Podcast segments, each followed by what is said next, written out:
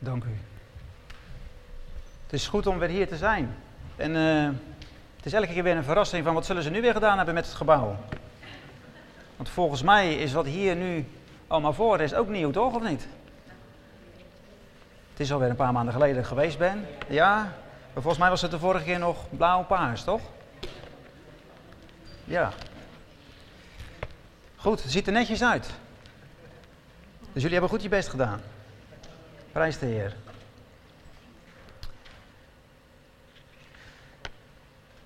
Goed, ja, er werd mij net nog eventjes, tenminste iemand maakte een opmerking. En dat ging dus over dat we naar Goede Vrijdag toeleven. En ja, het is vandaag in veel kerken, zeker traditionele kerken, is het zogenaamde Palmpasen. In veel kerken doen mensen belijdenis van hun geloof. Wij zijn gewend in onze kerken om dat niet te doen, tenminste niet op die manier. Wij worden dan gedoopt, maar in veel kerken is dat een openbare geloofsbelijdenis, precies op deze dag, in aanloop naar Pasen toe. Toen dacht ik van ja, wat ik heb voorbereid, past dat nou zo goed bij Pasen en bij Goede Vrijdag? Ik leef nooit zo via een rooster, een spreekrooster of iets dergelijks. Ik vraag altijd aan de Heer, wat wilt u dat we gaan zeggen, dat we gaan doen? En dat vind ik altijd een belangrijk gegeven. Ik wil u 2 versen lezen uit Openbaring 2. U hoeft niet om te zoeken, want daar gaan we niet verder op in. Maar daar staat: schrijf aan de engel van de gemeente in Efeze. Dit zegt hij die de 7 sterren in zijn rechterhand houdt, die tussen de 7 gouden kandelaren wandelt.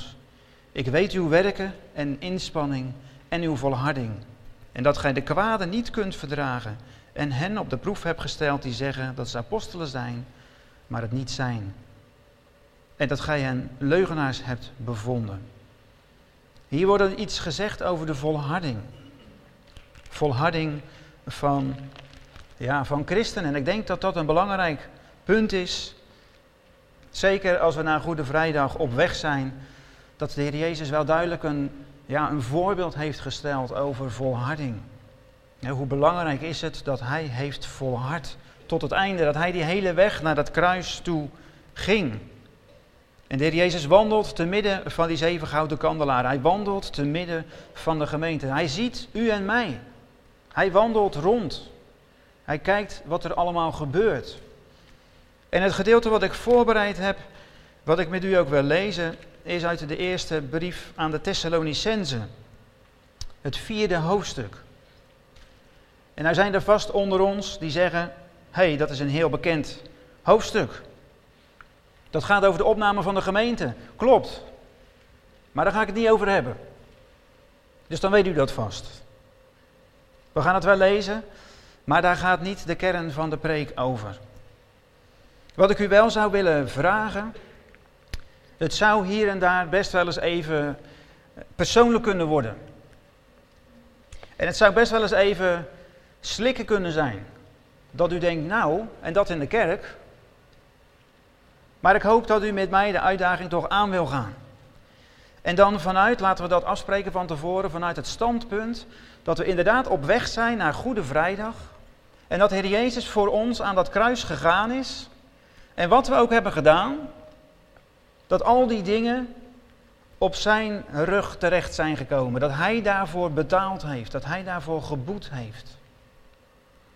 En ik hoop dat we hier ook een gemeente zijn waarin we kunnen zeggen, hier zijn we veilig. Hier gaan we elkaar niet veroordelen, ook niet als er dingen fout gegaan zijn. Maar hier mag je jezelf zijn met al je problemen, met al je fouten, met al je tekortkomingen. En wat dan denk ik o zo belangrijk is in de gemeente van de Heer Jezus Christus, dat we niet die veroordelende houding hebben, maar meer uit zijn op het heil van elkaar.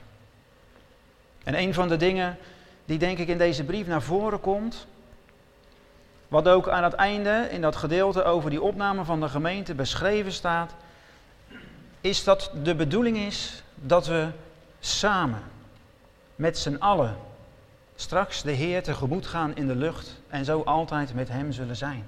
En dat er niemand van ons achter hoeft te blijven. Dus dat het de bedoeling van de Heer Jezus is dat hij daarom naar dat kruis gaat, hè, wat we aanstaande vrijdag willen vieren, om voor al onze zonden, die wij allemaal hebben gedaan, de een dit, de ander dat. En dan gaat het niet over de ene is erger als het ander, het ene weegt zwaarder als het andere. Nee, voor al die zonden, dat Heer Jezus daarmee naar dat kruis gegaan is en daarvoor heeft betaald. En dat wij, en dat hoop ik van harte, in de gemeente die veilige plek kunnen bieden aan elkaar, aan mensen die misschien voor het eerst binnenkomen, aan mensen die nu nog buiten op de straat lopen, maar ooit hier binnen zullen komen, omdat ze weten, op die plek, in die gemeente, daar ben je veilig. Dat is een veilige plek. Daar worden we niet veroordeeld voor wat we doen, maar daar zijn mensen met het hart van de Heer Jezus. En ik geloof dat als we dat met elkaar kunnen bereiken, dat we dan aantrekkelijk en aanstekelijk zijn voor de wereld. En ik ben het zo zachtjes dan een beetje zat aan het worden. En ik hoop u ook. Dat mensen naar ons kijken met een bepaalde blik en zeggen, oh ja, die mensen van de kerk, die hebben altijd hun oordeel klaar. Die weten het altijd beter. En we doen het nooit goed. Laten we met elkaar proberen die gemeente te worden. Die zegt, je bent van harte welkom bij ons en bij de Heer Jezus. En we gaan samen zorgen dat we straks, als de opname van de gemeente plaatsvindt, dat we er met z'n allen zullen zijn. En dat niemand van ons achter hoeft te blijven. Dat niemand denkt van, joh, daar wil ik niet bij horen. Maar juist denken, daar wil ik wel bij horen. Nou goed, een lange inleiding. Laten we lezen. 1 Thessalonicenzen 4. En dan eigenlijk dat hele hoofdstuk. Het is niet zo'n lang hoofdstuk. En ik lees het uit de NBG-vertaling van 51. Er staat bij mij boven vermaning tot heilige levenswandel. Tot een heilige wandel. En dat is een belangrijk element in dit gedeelte. Voorts dan, broeders, vragen wij en vermanen wij u in de Heer Jezus. Dus dat is zo superbelangrijk. We worden vermaand, maar wel in de naam van de Heer Jezus. Omdat de Heer Jezus naar dat kruis ging en voor onze zonde betaalt. Hij wil dat we groeien in die heilige levenswandel. Dus vandaar die vermaning van Paulus. Wij vermanen u in de Heer Jezus, dat u, zoals u van ons vernomen hebt, hoe u moet wandelen en God behagen. Zoals u ook inderdaad wandelt. Maar dat nog meer doet. En misschien zegt u ook van de dingen die we dadelijk gaan bespreken, van ja, dat doe ik al. Nou, de aansporing, blijf dan vooral op datzelfde pad verder gaan. Want als wij dingen niet gedaan hebben tot nu toe, wil niet zeggen dat we ze nooit gaan doen. Misschien zegt u vandaag, dit geldt niet voor mij.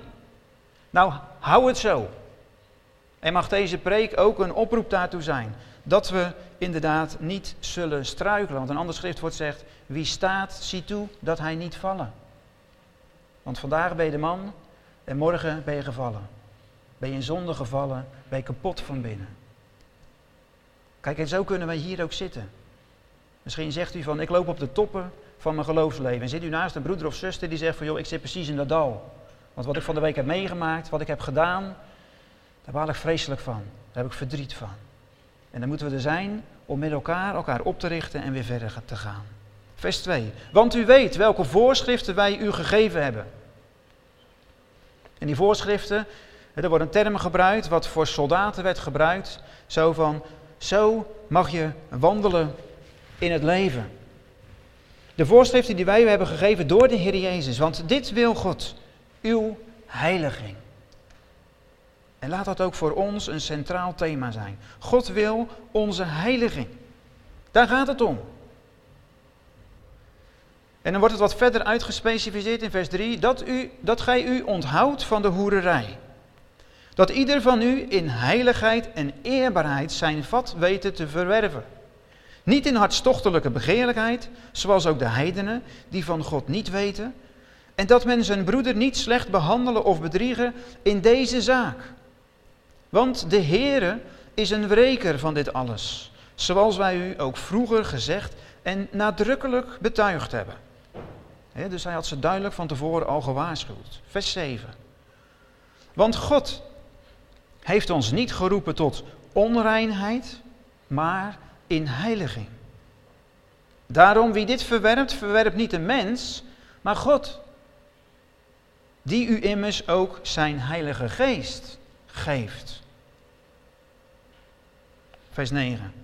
Over de broederliefde is het niet nodig u te schrijven. Immers, u weet zelf van God geleerd elkander lief te hebben. U doet dat dan ook ten aanzien van alle broeders in heel Macedonië.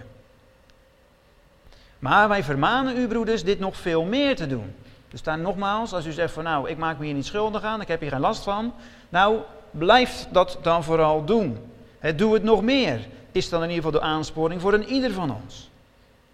Ik vermaan u nog veel meer te doen en er een eer in te stellen, rustig te blijven en uw eigen zaken te behartigen en met uw handen te werken zoals wij u bevolen hebben, opdat u u behoorlijk gedraagt ten aanzien van hen die buiten staan, zonder iets nodig te hebben.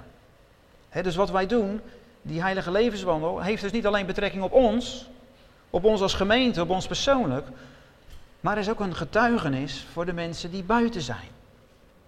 Dus als wij nou zorgen dat we het goed doen hier met elkaar, dan zal dat buiten ook te zien en te merken zijn, vroeg of laat. Dus het is wel degelijk van belang hoe wij wandelen, hoe wij leven. Superbelangrijk. Ik denk wel eens, dat is wel een van de krachtige evangelisatiemiddelen die God ons geeft. Gewoon ons eigen getuigenis. Hoe doen we het? Hoe leven we met de Heer? Wat ziet een ander daarvan? Zitten we vol veroordeling? Of zitten we vol barmhartigheid? En willen we naast mensen gaan zitten die nog in de zonde leven en misschien wel kapot gaan vanwege de zonde in de wereld? Willen we bij die mensen aansluiten? En daarom hoop ik ook geloof ik ook, dat er voor iedereen in dit gedeelte ook iets zit. Als u zich er niet in herkent, dat u zegt van ja, maar ik kan misschien wel iemand anders daar eens mee helpen die daar wel in zit. En nogmaals, die staat ziet toe dat hij niet vallen. Wat vandaag voor ons een gelopen koers lijkt te zijn, kan morgen voor ons wel een grote valkuil worden. Dan gaat hij verder met dat vers 13, dat stukje over de komst des Heren. Maar wij willen u niet onkundig laten, broeders en zusters, wat betreft hen die ontslapen, opdat u niet bedroefd bent, zoals de andere mensen die geen hoop hebben. Want indien wij geloven dat de Heer Jezus gestorven en opgestaan is, toch alvast weer een blik naar Pasen, zal God ook zo hen die ontslapen zijn door de Heer Jezus wederbrengen met hem. Want dit zeggen wij u met een woord van de Heer. Wij levenden die achterblijven tot de komst van de Heer zullen in geen geval de ontslapenen voorgaan. Want de Heer zelf zal op een teken bij het roepen van een aartsengel en bij het geklank van de bazuin Gods nederdalen van de hemel. En zij die in Christus gestorven zijn, zullen het eerst opstaan. En daarna zullen wij, levenden die achterbleven, samen met hen, dat is een belangrijk element denk ik in dit gedeelte, samen met hen op de wolken in een oogwenk weggevoerd worden, de Heere tegemoet in de lucht. En zo zullen wij altijd met de Heere wezen. Dus ja, dit is een stukje natuurlijk om je mooi te kiezen op stuk te bijten van nou, is de opname nou voor de grote verdrukking, daarna? U kent wellicht ook al die discussies die er zijn. Maar ik las van de week in een verklaring van een bijbelgeleerde, die wees ons daarop dat hij zei van joh, maar het gaat volgens hem veel meer over het feit dat we samen worden opgenomen. De mensen die voor ons overleden zijn, maar ook wij. En dat het ook Gods bedoeling is dat we dat met elkaar doen. En als we even teruggaan naar hoofdstuk 3, Thessalonicenzen 3, vers 13, dan staat daar, zodat zij onberispelijk zijn in heiliging voor onze God en Vader, wanneer? Bij de komst van de Heer Jezus, met al zijn heiligen. Dus ik denk dat een van de rode draden die door deze brief heen loopt, is dat als de Heer Jezus terugkomt, dat we dan vandaag al zo'n leven hebben mogen leven, wat onberispelijk is. Wat we in heiligheid mogen doen. Een heilige levenswandel. Om zo, als de Heer Jezus terugkomt, zo voor hem voorgesteld te mogen worden. En dan gaat het er natuurlijk niet om van, nou ja goed, we hebben het allemaal verdiend. Want de Heer Jezus gaat niet voor niks naar het kruis. We hebben het geen van allen verdiend. Het blijft zijn genade dat we verlost zijn. Maar toch worden we opgeroepen om heilig, zoals de Heer Jezus deed, te wandelen. Onberispelijk. Nou goed, ik wil u meenemen in dit gedeelte van wat daar onder andere aan bod komt. En preken is altijd beperkt, dat weet u. Ik bedoel, we kunnen niet alles tot in detail bespreken, want daar is de tijd niet lang genoeg voor. Maar ik wil daar een paar elementen uithalen. En ik moet u eerlijk zeggen, ik dacht toen ik hiermee bezig was, dan dacht ik van nou Heer, lekker is dat. Dat mag ik dan weer doen. Kan broeder Heko dat zelf niet doen in een gemeente? Want dadelijk heb ik het gedaan. Vreemde ogen dwingen, oké. Jij gelooft toch dat de Heer inderdaad gezegd had van joh, ga jij het maar doen. En misschien wel is er tussen u en mij wat meer afstand dan tussen broeder Heko en u. En dan kan u mij niet zo snel verwijten van ja, jij weet precies wat er in mijn leven speelt. Je had het zeker over mij. Je wilde mij zeker een hak zetten of even iets betaald zetten of zo. Nou, daar hebben we dus allemaal geen last van. Want zo goed ken ik u niet, dus ik sta hier vrij te praten. Prijs de Heer. Misschien dat de Heer daarom wel zei van joh, doe jij het maar. Dan houden we broeder Heko even uit de wind wat dat betreft. Nou goed, dat zou mooi zijn. Hè? Want de Heer zorgt ook voor zijn dienstknecht. Goed, wat bedoel ik? Nou, u ziet dat in vers 3. Er wordt hier geschreven over die heiliging. Weet dat het belangrijk is dat we heilig wandelen. En dat zie je in die brief eigenlijk steeds ook een beetje terugkomen. Ik zei net al dat vers in hoofdstuk 3, maar je ziet dat ook nog even kijken hoor, een vers in hoofdstuk 2, vers 19. Want wie is onze hoop of blijdschap of erekrans voor onze Heer Jezus bij zijn komst? Wie anders dan gij? Gij zijt onze blijdschap. He, dus Paulus wijst daar ook op dat als de Heer Jezus terugkomt, dan kan hij met trots zeggen, kijk, dit is de gemeente, he, in ons geval dan, dit is de gemeente de banier. Kijk eens hoe goed ze het gedaan hebben. Ze hebben uw woord ter harte genomen. En ze hebben gedaan wat u heeft gezegd. In hoofdstuk 3 kan je ook zien dat moeilijkheden erbij horen. Daar hebben we mee te maken. We hebben met strijd te maken. Maar het gaat er ook om dat we volmaakt zijn, zoals een andere vertaling dat zegt, op de dag dat de Heer Jezus terugkomt. En leef dan zoals God dat wil. Dat zie je ook in Psalm 24. Dat hoeft u niet op te zoeken, dat doe ik wel even. Psalm 24, die zegt daar dan ook iets van. Psalm 24. En daar staat dan: wie mag de berg des Heren beklimmen? Wie mag staan in zijn heilige steden, die rein is van handen en zuiver van hart, die zijn ziel niet op valsheid richt, noch bedriegelijk zweert? Die zal van de Heren een zegen wegdragen en de gerechtigheid van de God van zijn heil. Dat is het geslacht van wie naar hem vragen, die uw aanschijn zoeken, dat is Jacob. He, en dat is dus een belangrijk element in dit gedeelte. Nou, in vers 3 is dan wat discussie, dat zie je door de Bijbel wel vaker, over van wat moeten we hier nou precies onder verstaan. Want er staat want dit wil God, uw heiliging, dat u onthoudt van de hoererij, dat ieder uwer in heiligheid en eerbaarheid zijn vat weten te verwerven. Nou goed, in normaal Nederlands, wie weet wat dat betekent? Je vat weten te verwerven. Wie of wat is nou een vat? Nou, in verschillende plekken op de Bijbel wordt de mens vergeleken met een vat. De schat van het evangelie wordt verborgen in een aarden vat. Kent u die tekst? Of in 1 Petrus, daar wordt van de vrouw gezegd dat ze een broos vaatwerk is. Dat ze een vat is wat kostbaarder, wat breekbaarder is dan een man. Mensen die met een vat worden vergeleken. Deze tekst wordt ook wel eens gebruikt en uitgelegd dat we zeggen van oké, het gaat er dus over dat je als man goed en eerlijk om moet gaan met je vrouw. Dat ieder van u heilig en eerbaar met zijn vrouw leeft, zegt een andere vertaling. Dus die ene groep van Bijbeluitleggers die zegt dus dat het erover gaat dat de man een vrouw zoekt die de Heer wil dienen en die hij liefdevol verzorgt, waar hij liefdevol mee omgaat. Dat vat Wat dan de vrouw zou zijn. En een andere groep uitleggers die zegt dat het meer gaat over het beheersen van je eigen lichaam als een kostbaar bezit. Want het lichaam is een tempel van de Heilige Geest. En van die eerste groep, daar las ik dan ook van, de wezen verklaarden ze ook op, dat daarbij staat, ja, een ieder van u zou dat moeten doen. Nou, een ieder van u, zijn dat dan alleen maar de mannen? Zijn dat alleen maar de getrouwde mannen?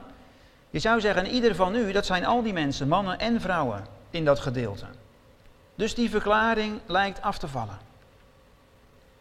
Wat is dan wel de verklaring? Nou, dat vat, dat was ook een woord wat als het ware een bedekte term was. Hè? Een term met een dubbele betekenis. Je ziet dat in het Nederlands bijvoorbeeld ook. Misschien kent u de uitspraak, goed gereedschap hangt onder een afdakje. Kent u die uitspraak?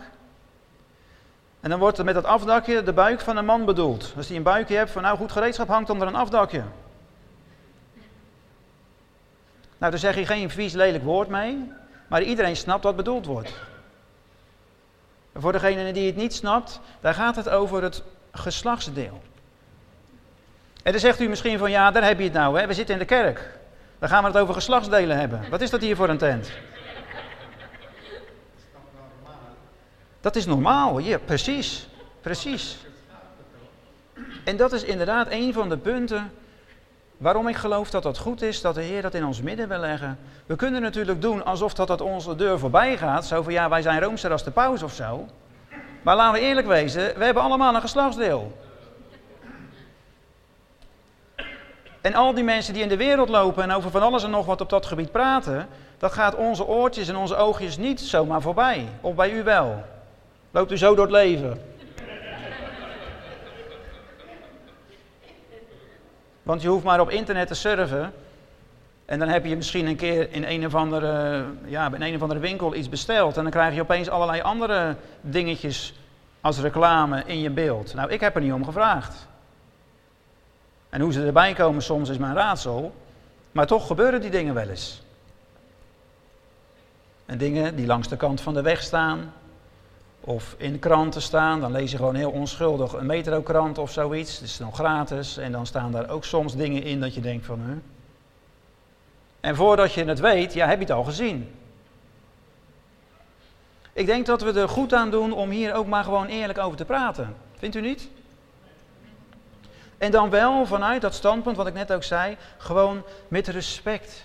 Zonder de vinger te wijzen, zonder daar denigrerend over te doen... Maar gewoon de een de ander hoog achten. En te zeggen, jongens, laten we nou eerlijk wezen. Als we met dingen te maken hebben, als we met verleidingen te maken hebben, laten we daar dan eerlijk over zijn. En eerlijk over praten. En laten we daarover bidden. En laten we elkaar daarin helpen en elkaar niet veroordelen. Want daar is de kerk, daar is het lichaam van Christus niet mee gediend namelijk. En als het in de kerk niet hoort, u hoort het buiten de kerk wel. Alleen op een andere versie hoort u dan. En dat is niet de beste versie. Dus je kan het beter in de kerk horen. Want daar zegt iemand het, namelijk de Heere God, die ons geschapen heeft, vanuit het oogpunt van liefde. Niet vanuit lust, of niet om mee te kunnen doen met ieder in de wereld, maar hij heeft onze heiliging op het oog. Dus als wij in deze dingen falen, als wij hierin tekortschieten, als we hier in de fout gaan, dan is het de liefde van Christus die ons erop wil wijzen, jongens... Meiden, mannen, vrouwen, hierin is ook een gebied waar we fout kunnen gaan, waar we fouten kunnen maken, ja, waar we ernstige fouten kunnen maken. Die voor sommige mensen hun hele leven verzieken. Dus mag de Heere God daarover praten. Willen wij daarnaar luisteren? En nogmaals, niet zoals dan de wereld vaak doet, erover lachen, het belachelijk maken. Nee, vanuit dat oogpunt, de Heer Jezus gaat naar dat kruis. Hij sterft daar voor mijn zonde en voor die van u. En op welk gebied we ook gezondigd hebben, hij neemt ze allemaal mee naar dat kruis. Met de bedoeling dat als hij straks terugkomt, dat hij een zuivere gemeente ziet waar hij terug voor wil komen. Dat hij zegt, dat is mijn bruid, daar wil ik zo graag voor terugkomen. Die schittert gewoon. Die is rein, die staat te wachten op mij. Zou het niet geweldig wezen als het hart van de Heer Jezus brandt en klopt om terug te komen voor zijn kinderen, voor zijn gemeente. En dan een gemeente die zo goed mogelijk en zo heilig mogelijk en zo rein mogelijk en zo eerlijk mogelijk en zo liefdevol mogelijk en zo vriendelijk mogelijk en zo barmhartig mogelijk wil wandelen. En niet die met de vinger wijst. En denk ik, oh, heb jij dat gedaan? Heb jij dat gedaan? Tss, dat vallen tegen, zeg. Oh, niet van jou gedacht. En kijk nou eens eerlijk naar je eigen hart. Hè? Kijk nou eens niet naar de buurman zijn hart of naar de buurvrouw zijn hart, maar naar je eigen hart. Daar hebben we genoeg aan. Laten we eerst maar zorgen dat dat allemaal in orde is, voordat we naar die anderen gaan kijken. En hoe is het dan in mijn hart? Hoe is het dan in uw hart? Hoe is het in jouw hart? En mag de Heere God daar dan op wijzen. Van jongens, ook hier is een terrein waar het wel eens fout gaat. En Paulus doet daar niet belachelijk over. Vandaar dat ik ook geloof dat hij daarom een bedekte term daarvoor gebruikt. Een vat. Om het toch te zeggen, maar in bedekte termen. Uit respect, uit eerbied voor God, maar ook voor de mensen die dat horen. Om het niet te belachelijk te maken, maar om het er wel over te hebben en ze toch mee te nemen. Wat bedoelt Paulus hier dan te zeggen? Hij roept zijn lezers op tot het vermijden van ontucht in vers 3. En in vers 7 staat ook tot zedeloosheid. Hij wil dus zeggen, hou je gereedschap, tussen aanhalingstekens, onder controle. Is dat nodig om te zeggen? Nogmaals, mogen we daarover praten in de kerk? Ik geloof dat God wil dat we heilig en onberispelijk voor Hem leven. Niet als heilige, in de negatieve zin, hè, als een schijnheilige, maar echt, oprecht, heilig, in alles eerbaar, met respect. En dan begint bij jezelf.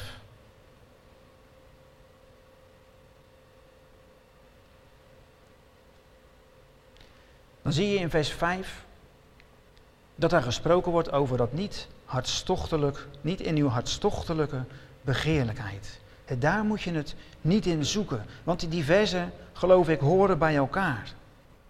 Dat begint dan in vers 3, want dit wil God, uw heiliging, dat gij u onthoudt van de hoererij. Porneia, u weet het, dat hebt u vast al vaker gehoord, dat is het Griekse woord dat daarvoor gebruikt wordt. Dat ieder van u in heiliging en eerbaarheid zijn vat weten te verwerven. Dus even simpel gezegd, ook zijn seksuele gevoelens onder controle weet te houden. Dat hij daar eerbaar, dat hij daar met respect mee omgaat. Dat hij dat op de goede manier hanteert. Niet in hartstochtelijke begeerlijkheid, zoals dat in vers 5 staat. Zoals ook de heidenen, die van God niet weten. Kijk, de mensen buiten, daar zou je nog van kunnen zeggen, ja, weten hun veel. Ze hebben de Bijbel niet gelezen. Zij kijken er niet naar dingen zoals God ons naar dingen laat kijken. In de wereld is het zo van, nou, pak wat je pakken kan. Hè, en hoe meer meisjes je gehad hebt als jongen, hoe stoerder dat je bent. Maar in Gods ogen is het net even anders. Te zeggen, nee, zo gaan we niet met elkaar om. Want wat nou van al die meisjes? Die dan door mannen, door jongens gebruikt zijn. Die jongens die slaan er zelf op de borst van, kijk eens, ik heb er al zoveel gehad. Nou goed, fantastisch. Maar wat doet het met al die meisjes? Ja, die waren er zelf bij. Ja, dat is waar. Maar dan alsnog, wat doet dat? Elke keer als je gemeenschap hebt met iemand, dan geef je een stukje van jezelf, letterlijk en figuurlijk bloot, aan een ander. En dat stukje ben je in zekere zin van jezelf kwijt. En als je dat nou deelt met iemand waar je van houdt, dan geeft dat niks. Maar als je dat gedeeld hebt met iemand die helemaal niet van jou houdt, dan is er een stukje van je eigen identiteit verloren gegaan. En wat doet dat als je nou nog eentje en nog eentje en nog een keer en nog een keer en nog een keer en nog een keer. Op een gegeven moment hou je maar heel weinig van jezelf over. En er zijn heel veel mensen die daarmee te strijden hebben. Die totaal geen zelfvertrouwen meer hebben, totaal geen zelfrespect meer hebben, omdat het op dat gebied zo fout gegaan is. En God leert ons daarom ook van, joh, hou het bij één partner. En daar mag je alles mee delen. En dat mag zelfs, als de Heer het geeft, die vrucht van liefde mag zelfs leiden tot nieuw leven. Tot kinderen, tot nieuwe mensen. En dat is een heel ander uitgangspunt dan vele mensen vandaag de dag in de wereld hebben. Dan gaat het over die hartstochtelijke begeerlijkheid. En dat hartstochtelijk, dat Griekse woord wat daarvoor gebruikt wordt, daar zit ook het woord lijden in verweven. Dus die hartstochtelijke begeerlijkheid, dat kan ook leiden tot lijden. Daar kan je onder lijden. Dan denk ik, joh, ik heb altijd maar die drang om, misschien bepaalde sites te bekijken, of altijd maar naar vrouwen of naar mannen, want laten we eerlijk wezen, het werkt ook andersom. Dat geldt voor man en vrouw. Maar dat we daar niet met dat hartstochtelijke begeerlijkheid naar kijken, want daar lijden we op een gegeven moment onder. Zowel jijzelf als die ander. En God wil juist dat we, wat ik al zei, dat we veilig zijn hier. Dat we veilig zijn bij Hem. Dat we tot rust kunnen komen bij Hem. Dat we niet kapot gaan van binnen. De Heer Jezus die gaat naar dat kruis en dat kost Hem alles. Hij had er dus ook alles voor over om ons dat eeuwige leven te kunnen geven. Om straks verenigd te zijn met Hem voor de ontslapenen die al reeds overleden zijn, maar ook voor ons die nu hier nog zijn. Hij wilde dat we er allemaal bij zouden mogen horen. En daarom is dat ook, denk ik, op zijn hart dat hij zegt van jongens, ga ook met deze dingen alsjeblieft goed om. Laten we daarin een ander geluid te laten horen in deze wereld. Want ik geloof ook daarin weer. Als je nou ziet en hoort dat mensen in de wereld kapot gaan aan deze dingen. En wat zou dat mooi zijn, jongens, als ik jullie als voorbeeld mag gebruiken. Wat zou het dan geweldig zijn als jullie op een gegeven moment kunnen laten zien aan jullie klasgenoten, aan jullie vrienden. Zo van, joh, ik doe het anders. En dat ze zien dat jullie gelukkig zijn. En dat de vrouw of het meisje wat jullie hebben ook gelukkig is. En dat ze zeggen van joh, hoe komt het nou dat jullie nou zo gelukkig zijn? Dat jullie nog een zekere eigen waarde hebben. Terwijl je vrienden en zo dat allemaal niet meer hebben. En misschien wel het zoeken in allerlei andere ellendige dingen van drugs en alcohol. Want ja, je bent zo kapot van binnen. Je probeert dat te verdoven door van alles en nog wat. En dat ze dan bij jullie op een gegeven moment aankloppen en zeggen, joh jongens, hoe komt het nou dat jullie dat niet hebben? En je kan dan zeggen, joh, ik heb geleerd in de gemeente, in de kerk, vanuit de Bijbel, hoe we het moeten doen, hoe God het bedoeld heeft. En dat werkt zo. Ik hou van mijn meisje, ik hou van mijn vrouw. En wij doen het zoals God het voorgedaan heeft. Zoals Hij het bedoeld heeft. En weet je, dat werkt. Dat werkt. Dat geeft veiligheid, dat geeft zekerheid. Dat geeft niet dat hartstochtelijke, dat lijden. Nee, maar we worden daardoor opgebouwd, we worden daardoor bemoedigd, we worden daardoor serieus genomen. We zijn daarin in Gods plan, want God wist al lang dat dat fout zou gaan. En dan gaan die andere versen nog verder op door, dat men zijn broeder niet slecht behandelen of bedriegen in deze zaak. In welke zaak? Nou, waar we het net over hadden.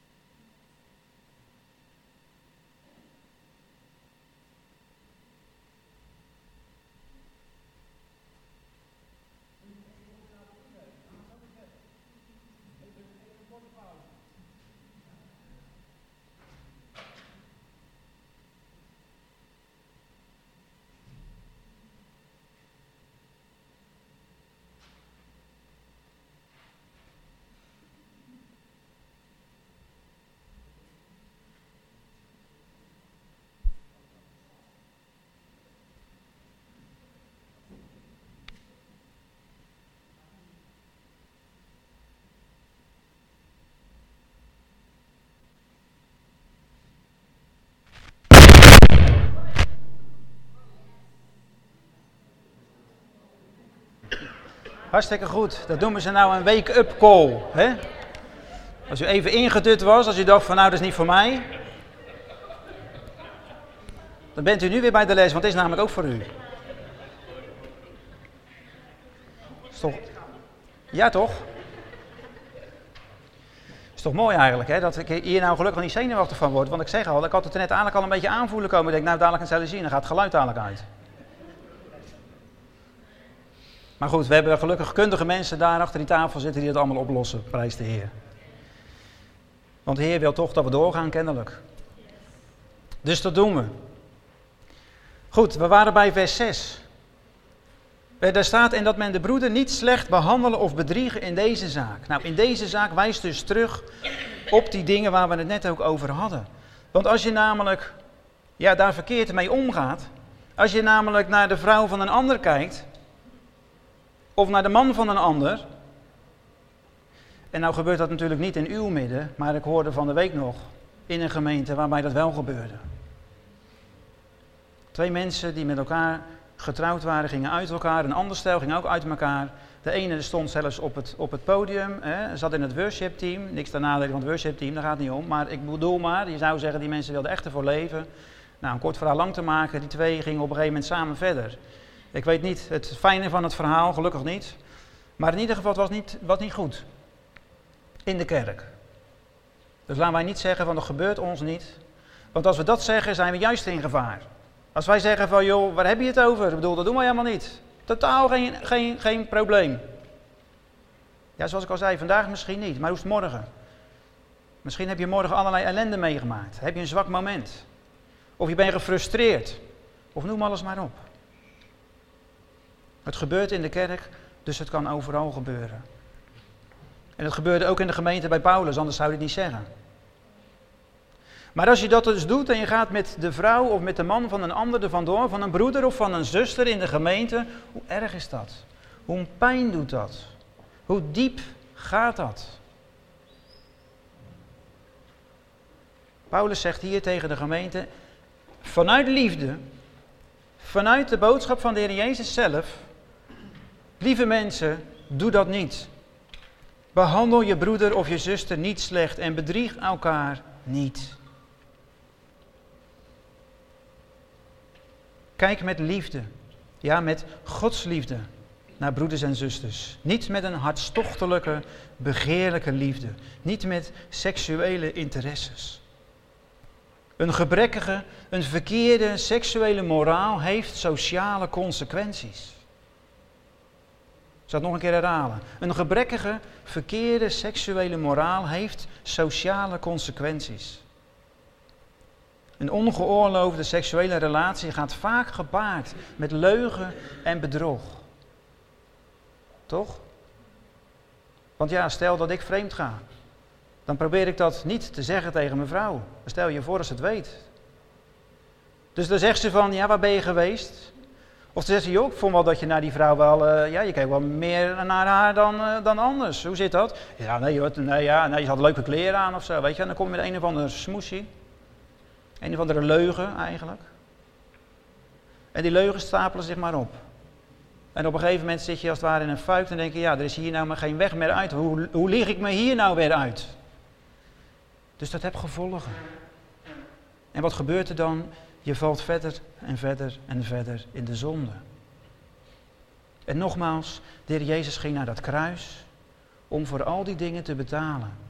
Hij wil niet dat we daarin vallen. Zijn hart brandt van liefde om ons te wijzen op een heilige levenswandel. Het kan ook anders. Kunnen we dat vanuit onszelf? Nou, mooi dat het gedeelte verder gaat. In vers 8. Waarom gebruikt Paulus daar die uitspraak, maar God die u immers ook zijn heilige geest gegeven heeft. Waarom haalt hij hier de geest erbij? En noemt Paulus de geest ook nog eens de heilige geest. Zou dat met opzet zijn? Ik heb 2 dingen hierover kunnen bedenken. Ten eerste vanwege het feit dat ons lichaam een tempel is van de heilige geest. En waar gaat het hier over? Over ons lichaam. En de Bijbel waarschuwt op meerdere plekken ook voor hoererij. Want als je dat doet, dan verbind je je lichaam met dat van de ander. En de Heilige Geest wil in dit lichaam wonen. Dus als wij dat verontreinigen, dan kan je zeggen, ja, het was fijn, het was leuk. Maar de tempel die wij mogen zijn, waar de Heilige Geest in wil wonen, die vervuilen we dan. Willen we dat? Moeten we dat willen? Nee. Dat mag een extra motief zijn voor ons om te zeggen, nee, laat ik me daar verre van houden. Want ik wil niet de tempel waar de Heilige Geest van God in woont, wil ik niet verontreinigen. En als tweede, Paulus heeft het hier over heiliging. De Heilige Geest van God. Nou, dan gewoon kunnen zeggen, ja, de Geest van God. Nee, alsof hij er nog eens de nadruk op wil leggen. Die Geest van God is ook heilig. Wees heilig, want ik ben heilig, zegt de Bijbel. De Heilige Geest van God.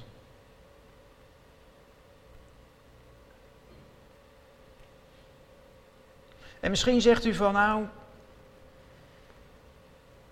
ik zie dat toch een beetje los van elkaar. U zegt nou van, het lichaam is een tempel van de Heilige Geest, maar is dat dan echt zo'n probleem? Nou, laat ik een voorbeeld noemen. Stel dat uw huis beklad wordt met graffiti. Je komt 's morgens, word je wakker en dan heel je muur is helemaal ondergespoten met allemaal mooie woorden. Wat zeg je dan? Zeg u dan van, nou, dat geeft niks hoor, het is maar de buitenkant, dat raakt mij niet. Of zeg je dan, ja, zijn ze helemaal betoeterd? Of een ander woord, zijn ze helemaal gek geworden? Hebben ze mijn huis onder zitten spuiten? Wat zegt u dan? Zegt u het eerste of het tweede? Raakt het u dan, ook al is het aan de buitenkant? Of zeg je dan van, nee hoor, boeien. Hè? Of een ander voorbeeld, neem uw auto. Met een paar mensen hebben heerlijk op uw auto zitten krassen. Leuk joh. Ja, het is mijn auto. Geeft dat nou? Ja, hij was net nieuw. Ja, dat geeft niks joh. Het is mijn auto. Ik denk dat velen van ons er iets anders over denken, toch? Nou, zo is het met de Heilige Geest ook. De Heilige Geest woont in die tempel van ons. Dus laten we zorgen dat zo goed mogelijk bewaard blijft. De Heilige Geest. Ik las daar iets over een bekende man uit de oudheid. U kent hem misschien, Calvijn. Die probeerde dit wat concreter te maken. En die deed dat in 3 stapjes. Die zei, we kunnen onderscheiden wat van God komt door de Heilige Geest. Als we de Heilige Geest hebben, kunnen we onderscheiden wat van God is. We kunnen verschil maken tussen heiligheid en onheiligheid. Tussen heiligheid en onreinheid. Dat vermogen hebben we door middel van de Heilige Geest. En we kunnen allerlei onreinheid veroordelen. Iets verderop in deze brief aan de Thessalonicenzen, hoofdstuk 5, vers 19 staat, doof de geest niet uit. Dat kan kennelijk. Je kan de geest van God die in ons woont, kan je uitdoven. In de Efezebrief, daar staat, word voortdurend vervuld met de Heilige Geest. En dan kan je zeggen van ja, aan de ene kant is dat een belofte van God. Dat als we de Heilige Geest bidden, om de Heilige Geest bidden, dat God ons dat zal geven. In Lucas staat dat. Dus het is iets wat God belooft en wat God wil geven. En aan de andere kant is het een opdracht van jongens, word vervuld. Dat moeten jullie doen. Nou, ik had dat pas nog bij iemand gedaan met een voorbeeld. Ik heb hier een glas. Ik zal even niemand als proefkonijn gebruiken. Maar dan zou je kunnen zeggen van oké, wie heeft er dorst? Doe je mond maar open. Als ik ga gieten, dan komt er wat in je mond. Ga ik niet gieten, gebeurt er niks. Nou, word vervuld met de geest. De Heer staat als het ware klaar om te gieten. Nou, wie wil zijn mond open doen, dan ga ik gieten. Oftewel, wil je voortdurend vervuld worden met de Heilige Geest? Dan moet je zeggen, Heer, ik wil dat. Kom maar met uw geest. Ik wil me laten leiden. En je kan ook zeggen, juist met dit soort dingen, van nou ja Heer, als ik me door u laat leiden, dan zegt u vast van nou niet doen, dat is niet goed. Ja, dat ga ik niet doen. Ik laat me niet door u leiden, ik doe gewoon lekker wat ik zelf wil. Ik volg mijn eigen begeerlijkheden. Dan laat je je dus niet leiden door de Heilige Geest. Dan is de Heilige Geest beschikbaar, maar we zeggen nou nee, nu even niet, kom er nou even niet uit. Dan zijn we dus niet goed bezig. Dan had de Heilige Geest ons kunnen helpen door ons het te laten zien, maar ook door ons zijn kracht te geven om die verleidingen te kunnen weerstaan. Want de Heilige Geest is ook een bron van kracht. Toch? Dus als we de Heilige Geest dan toelaten en de ruimte geven, dan kan de Heilige Geest ons helpen. He, dat is zo mooi. En dan gaan we eigenlijk al een hele grote stap maken richting Pinksteren. He, de Parakletos, zo wordt de Heilige Geest wel genoemd. Dat betekent letterlijk de erbij geroepene, de helper. Je mag hem erbij roepen, zeggen: Heilige Geest, kom erbij, want ik red dit niet. Ik kan de verleiding niet weerstaan. Of ik zie het niet helemaal goed meer in, of het nou goed is of niet. Wilt u mij helpen? En reken erop dat de Heilige Geest, die wil dat u de wil van God doet, dat hij zegt: natuurlijk wil ik jou helpen. Ik woon toch in je. Ik wil toch graag ook dat die tempel rein blijft. Dus tuurlijk ben ik er om je te helpen. Vandaar dat ik geloof dat Paulus daar hier ook over spreekt. De Heilige Geest van God. Om je te leiden en om je kracht te geven.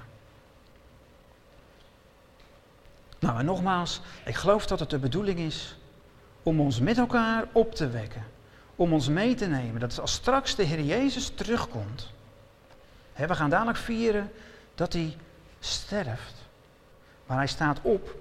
En doordat hij opstond, mogen wij ook opstaan. En met hem meegaan. Straks als Jezus terugkomt. En laten we ervoor zorgen dat we dat met z'n allen kunnen doen. En dat we in de gemeente ook zo'n atmosfeer ook met elkaar mogen creëren. Dat we zeggen, we willen graag in alle heiligheid wandelen. En we willen graag dadelijk rein en zuiver voor de Heer Jezus klaarstaan. Dat we zeggen van, joh, wij zijn uw bruid. Wij schitteren in heiligheid en reinheid. En komt u alstublieft ons halen. Zodat wij met hem geestelijk ook die gemeenschap mogen hebben. En dan niet maar voor even, maar tot in de eeuwigheid. Ik denk dat het daar in dit gedeelte ook over gaat. En dat dat belangrijk is. En er staan er nog een aantal dingen in. Die zal ik even kort noemen. Vanwege de tijd. Maar er staan dan in die versen daarna nog een paar andere dingen. Dat het niet alleen maar gaat over dat seksuele. Maar dat het ook gaat over elkaar liefhebben. Dat heeft er ook weer alles mee te maken natuurlijk. Maar dat heb je ook op andere gebieden. Vers 10 zegt dat. Dat we elkaar lief hebben ten aanzien van alle broeders en zusters. En dat we dit nog veel meer doen dan dat we al deden. Misschien zegt u van, nou, ik vond de rest van de preek allemaal niks. Dat ging niet over mij, want ja, ik heb helemaal niemand. Dat kan veranderen, dan geldt het misschien wel voor u. Of dan komt er vandaag of morgen iemand bij u uithuilen die hiermee te maken heeft. Dan kunt u hem of haar helpen. Dus het is altijd voor u. Maar deze dingen zijn ook voor ons allemaal. Dat we mogen groeien in die liefde, elkaar lief hebben. Dat nog meer te doen dan dat we al deden. Want er is altijd groei mogelijk, ook in het liefhebben van elkaar. Er een eer in te stellen, vers 11. Rustig te blijven en uw eigen zaken te behartigen. En met uw handen gewoon te blijven werken. Niet zeggen van, oké, de Heer Jezus komt dadelijk terug. Het is bijna Pasen geweest en de wederkomst is aanstaande. Nou, weet je wat, ga achteroverleunen. Dat is geen goed getuigenis. Dat is geen goed getuigenis. Als de Heer Jezus terugkomt, dan is hij blij als hij ziet dat zijn knechten en zijn dienstmaagden, zijn kinderen, druk bezig zijn voor hem. Daarin zien we ook verschillende gelijkenissen ook in de Bijbel staan. Dat de Heer van het huis terugkomt en zegt van, oké, je bent goed bezig. Nou, misschien zegt u, waarom zou ik dit nou allemaal doen? En dan gaan we mee afsluiten. Waarom zou ik dit doen? Komt trouwens, weten jullie misschien wel een liedje voor, hè? Waarom zou ik dat doen? Ken je dat liedje? Ik hoor dat af en toe wel eens op de radio. Dan moest daar ook aan denken. Waarom zou je dat doen? Nou, om een goed getuigenis te geven. Door uw goede levenswandel aan hen die buiten staan te laten zien. Wij kunnen de wereld laten zien. En niet alleen laten horen door onze vrome woorden. Maar vooral laten zien door onze heilige levenswandel. Die in lijn is met wat God wil. Kunnen we laten zien wie God voor ons is. Dat hij niet ver weg is, dat het geen theorie is, maar dat het praktijk is, ook in de verleidingen waaraan de wereld blootstaat. En hoeven wij niet te zeggen, nou, hebben wij geen last van, dan kan je zeggen, hebben wij ook last van. Maar wij hebben de Heilige Geest. En met de Heilige Geest kunnen we meer. En zo kunnen we het weerstaan. Niet omdat we zelf zulke krachtpatsers zijn, of dat we zelf zulke stukken beter zijn dan een ander. Nee, ook wij, en straks werd het al gezegd, het is allemaal genade. Maar sta je met je mond open Als de Heer klaar staat om die emmer water in je leeg te laten lopen, of zeg je dan van nou mij niet gezien? Laat je je vervullen? Laat je je leiden? Of zeg je van nou ik doe wel mijn eigen zin? Dat is een groot verschil. Maar laten wij laten zien aan andere mensen, ik laat me leiden door de Heilige Geest van God. In de heiligmaking van mijn leven. Dat neem ik serieus. En de medemens neem ik serieus. Ik wil anderen lief hebben. Meer nog dan dat ik al deed. Die onberispelijkheid en die heiligheid voor ogen houden. Want straks als de Heer Jezus komt, dat hij dan kan zeggen, kijk, daar staan ze. He, vers 13 van hoofdstuk 3. Onberispelijk in heiligheid. Voor onze God en Vader. Bij de komst van de Heer Jezus. Met al zijn heiligen. Nou lieve mensen, laten we zorgen dat er geen van ons allen daaraan ontbreekt. Dat we allemaal mogen worden opgenomen straks, de Heer tegemoet in de lucht, om altijd met hem te zijn. En laat het niet zo zijn, want daar waarschuwt de Bijbel ook op verschillende plekken voor. Van mensen die in hoererij leven en dat soort dingen, die komen het Koninkrijk van God niet in. Dat wij kunnen zeggen, dat neem ik serieus. Ik mag erin, want ik laat me leiden door de Geest. En door de kracht van de Geest. Door de kracht van het bloed van het lam, wat vergoten wordt op Golgotha. Daardoor kan ik anders doen. Niet vanwege mijzelf, maar door de Heer. Hij is mijn helper. En door hem die mij kracht geeft, ga ik het doen. Zullen we dat doen? Zullen we daarvoor bidden?